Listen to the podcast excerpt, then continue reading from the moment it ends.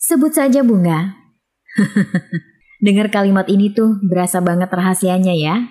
Gak pengen diketahui sosoknya, tapi selalu terpesona dengan ceritanya. Ya nggak sih?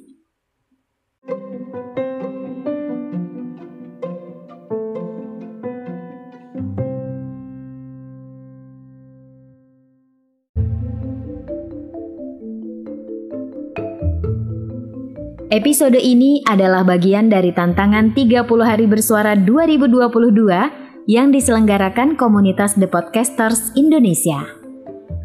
Bunga itu kan indah banget ya, perumpamaan yang selalu digunakan para pencipta lagu, syair, puisi, bahkan pantun untuk menggambarkan sosok wanita yang dikagumi dan dirindukan.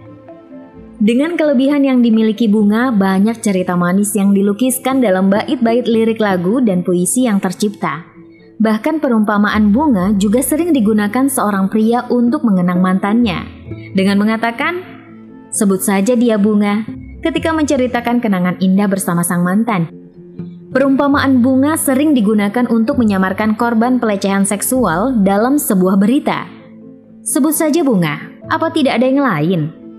Nggak tahu dari mana asal penyebutan kata bunga dalam menyamarkan identitas sumber penulisan berita. Nggak cuma sebutan bunga aja guys, yang sering digunakan dalam sebuah cerita. Bahkan jenis bunga juga sangat familiar di telinga kita, ya nggak sih? Seperti mawar, bunga matahari, bunga bangkai, dan itu juga sering digunakan untuk menggambarkan seseorang atau keadaan.